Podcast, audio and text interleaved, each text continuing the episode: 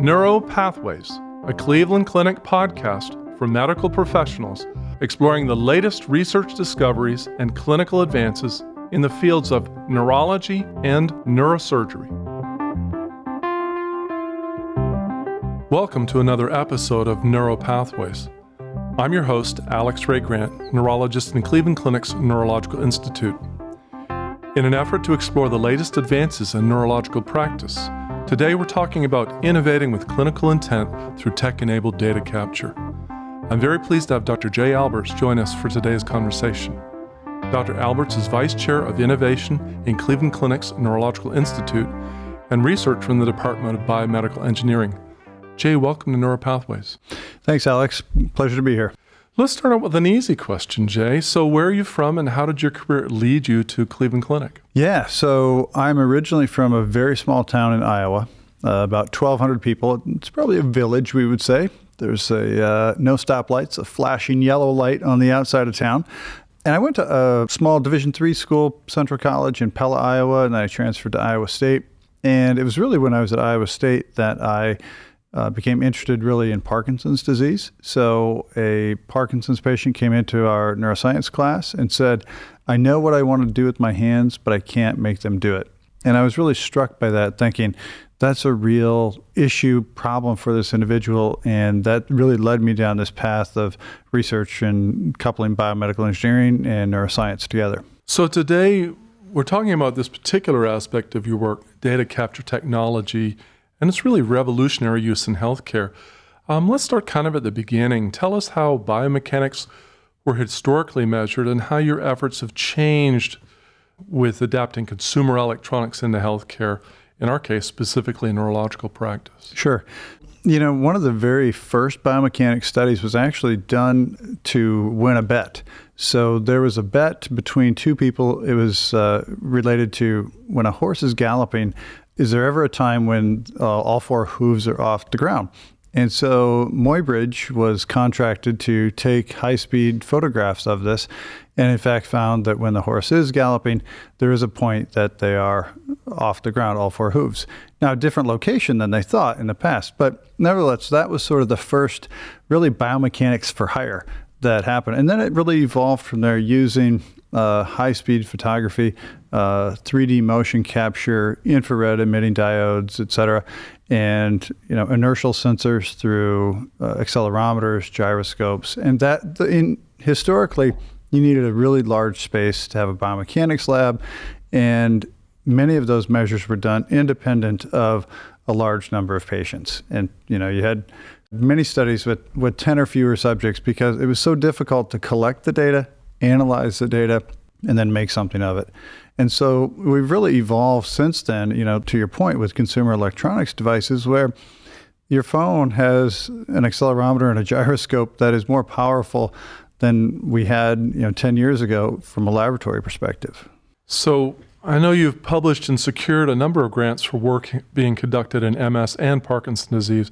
Can you talk about some of your projects and, and uh, latest research findings? Sure. So we've done a lot with uh, really how can we use these uh, consumer electronics devices to objectively quantify cognitive and motor function. And I think the important part here is that we're looking at both cognitive and motor function simultaneously, as opposed to just in a in a silo um, each silo. And that's really led us to, to improve in terms of Parkinson's, the, the treatment of PD patients, and in optimizing uh, DBS, deep brain stimulation parameters. So rather than looking at the patient, you know, post DBS just on the cognitive domain, and then sending them across the hall to have the neurologist do a traditional UPDRS, we're now able to use both cognitive and motor functioning simultaneously to help program these patients. And that's really an important aspect because you think about it, activities of daily living have a cognitive component and a motor component, whether you're walking across the street, carrying a cup of coffee, or engaged in a conversation right? You're you're processing the information in terms of is this car coming? Are they going to stop? And then you have to monitor your motor performance as well. So I think that's where we have, you know, been able to leverage some of the work we've done with the consumer electronics to to bring these types of tools to the clinic or to the to the provider. So I know you developed some iPad based tools that we're using in our clinic in the MS Center. Do you want to speak a little bit more about the development of those tools? Yeah, I'd be happy to. So, if you remember, I said I was from a small town in Iowa, right? So, this all started really uh, around concussion. And when we looked at our own uh, management of concussion here at the Cleveland Clinic, we saw some gaps in terms of the assessment of patients and continuity of care because we had athletic trainers who were in the field and they were operating, didn't have access to Epic, et cetera. So standardization was was far from optimal. So we developed the concussion app to help standardize documentation and assessment. And we really tried to then uh, refocus the language or the discussion around data. What were the outcomes, or how did this patient present from a data perspective? And that could then lead us to the next phase in terms of treatment or care, right? Previously, our, our, our mantra of care for concussion, not just here, but everywhere, was really rest and pray. Come back in a week or 10 days. If you're better, great. If you're not better, eh, rest more and pray harder. And so we really took that out of the equation by now having very objective data. And so to characterize motor and cognitive performance. And I'm sort of proud of the fact that you know, now the NFL is using our software, but more proud that my hometown in Iowa is using it and other places are using it as well. So, for example, we've got you know a group of you know, white middle middle class kids in the middle of farm country using it. We also have another group uh, of minorities in inner city Los Angeles using it. So on the surface, these two populations couldn't be any different.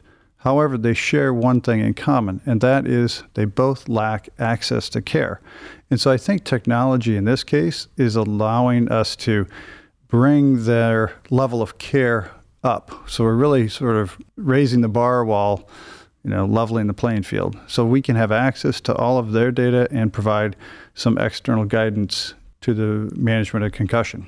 That's really where it started. And then it evolved into uh, as you're familiar with, the multiple sclerosis performance test as well as the Parkinson's assessment as well. So, you know, we talked about MS and Parkinson's a bit. Now you've mentioned head injury. Are there other areas in neurology that potentially these kinds of approaches could help us out with? Yeah, I think it, and it, I would say it goes certainly within neurology and maybe beyond, right? When we start to think about cognitive impairment and motor impairment, they're not unique to just neurological populations. We're certainly looking at that in cognitive impairments the, in the primary care setting for those individuals who are 65 and older. And, you know, I think we've taken some of these tools uh, to them, to the primary care physicians, and it's been helpful in the sense that, and it's changed their, their model, right? In the past, they said, I really don't want to measure cognitive function because I can't fix it. And I think neurologists know that you can't fix it. But what do you do? Just like schools have been doing for decades, you can accommodate it, right? And so that's a big aspect of what we're trying to do with the primary care providers to, to help them accommodate and get to the right provider. Similarly, we, we know that uh, cognitive dysfunction is a, is a pretty good predictor of who will be readmitted. And so, again, we're now using, they're rolling these tests out to our pre anesthesiology clinic. And those individuals who have you know, lower than one standard deviation from the norm get flagged, and then we can allocate resources to them before they even have surgery or while they're an inpatient to reduce readmissions. So, so I think there's a, a really great opportunity where I think neurology can sort of inform a lot of these other areas in terms of uh, assessment and, again, doing something when we can, or at least accommodating the best we can. So I, I know most practicing physicians would say they're getting overwhelmed with data these days. And you know, we're now we're capturing more data in terms of biometric analysis. So are there things that we can do or that you guys are developing in terms of algorithms or artificial intelligence approaches that maybe could help us with the numbers game here? Yeah, no, absolutely. I mean, you, you hit on it, you know, very well. And if you look at uh, different surveys and such about physician burnout, one of the top uh, reasons is interaction with the EHR and overwhelming data. And I think that's why, you know, here at the clinic, we have a very sort of different approach in terms of technology development. We're not just developing technology for the sake of developing technology. It's not the, the Bluetooth toaster, right? Which exists. It's a real product. It, all it saves you is a button press. You still have to put the toast in the toaster. But we're really developing technology with clinical intent. So, you know, we spent a lot of time with uh, the providers in the Mellen Center talking about what are your pain points and how can technology potentially help them. And then we spent a lot of time with the patients as well to see is this technology that you can interact with? Is does it is it reliable? Does it provide you with some level of value and will it provide your physician with value? And so we actually published a paper that shows that when using the MSPT app from beginning to end of a case or a patient, you save about 27% of documentation time. What we're trying to do there is really sort of a, a mini uh, digital neurological exam. We're evaluating their cognitive function, which historically, again, people understand that it's impaired in MS, but it hasn't been evaluated systematically. Again, challenges within the clinical workflow.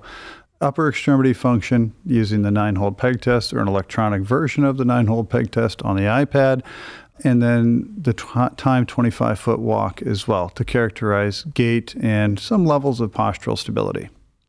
So, in our work on Parkinson's, very similar to MS, what we're really trying to understand is looking at some of the cognitive aspects of working memory. So, we have a digital version of the TRAILS test, which we can then subdivide into a cognitive aspect and a motor aspect. Again, very important when we think about motor freezing and now this whole concept of cognitive freezing looking at functional aspects of gait, doing a the clinical version of the timed up and go and collecting these biomechanical variables from the iPad or the iPhone.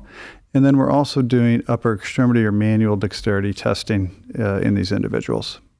So to me, I'm excited about that because that allows physicians to do what they were trained to do, which is practice medicine, not type and document. And I can speak to that as well in the clinic, and I'm a multiple sclerosis specialist. You know, we start to look at the longitudinal numbers on cognition, on hand function, gait, uh, depression measures, quality of life, and it helps us see, you know, where is there an issue and where the patient's falling off where they should be. So it gives us kind of early warning ideas about what we should be intervening on.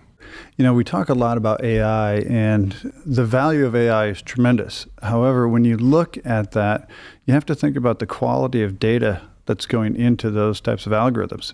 And as you know, the general data in the electronic health record isn't as pristine as we would like. And, and that's probably one of the reasons why AI hasn't advanced as, as rapidly in healthcare as it has other industries.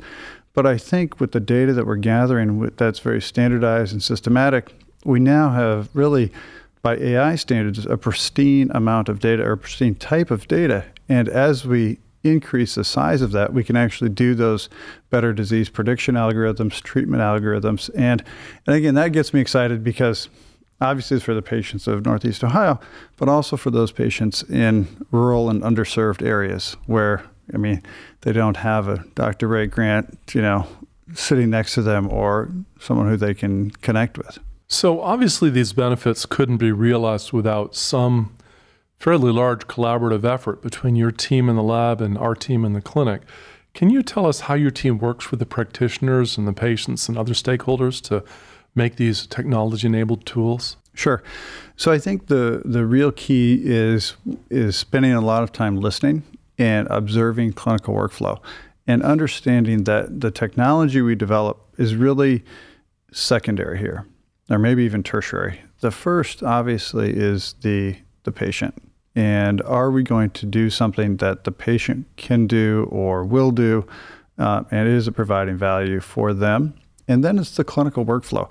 So, as a scientist who never was in the clinic, I had no idea how important the clinical workflow was. And so we developed early tools. We're like, oh, here's a great tool. You should go use it. It's only an extra 15 minutes. And as you know, an extra 15 minutes just randomly added on doesn't work. It, it's it's completely disruptive. And so I think that's where we really try to educate ourselves on what are things that cannot be compromised within the clinical workflow, and then where can we potentially use technology in the clinical workflow, again, to facilitate workflow and the gathering of these types of data. Are there additional takeaways for clinicians caring for patients, sort of people like myself, particularly about the use of technology and where we're going in medical practice and technology? Yeah, I think it's an exciting time. Our ability to uh, characterize patients' cognitive performance, motor performance, all of the things that are important in the neurological exam, I think very soon will be able to be captured digitally. And I think that's exciting from the amount of data we can we can gather and then use that data to create prediction algorithms and disease prediction algorithms and progression algorithms. So what I would be excited about if, if I were you was your ability to impact patients, right? So it's no longer going to be whether you write a paper or just the patient across from you. I think your ability to impact patients, you know, far and wide is going to increase exponentially. Well, Jay, this is is great stuff, and I'm looking forward to further developments of your work. So, thanks for joining us today, and, and we'd like to see how things go in the future. Absolutely, happy to come back anytime and let you know. This concludes this episode of our Neuropathways podcast. You can find additional podcast episodes on our website, clevelandclinic.org slash neuropodcast. Subscribe to the Neuropathways podcast on iTunes, Google Play, Spotify, SoundCloud, or wherever you get your podcasts. And don't forget, you can access real time updates from experts in Cleveland Clinic's Neurological Institute on our Consult QD website, consultqd.clevelandclinic.org slash neuro, or follow us on Twitter at CleClinicMD, all one word, that's at CLE Clinic MD on Twitter. Thank you for listening. Please join us again soon.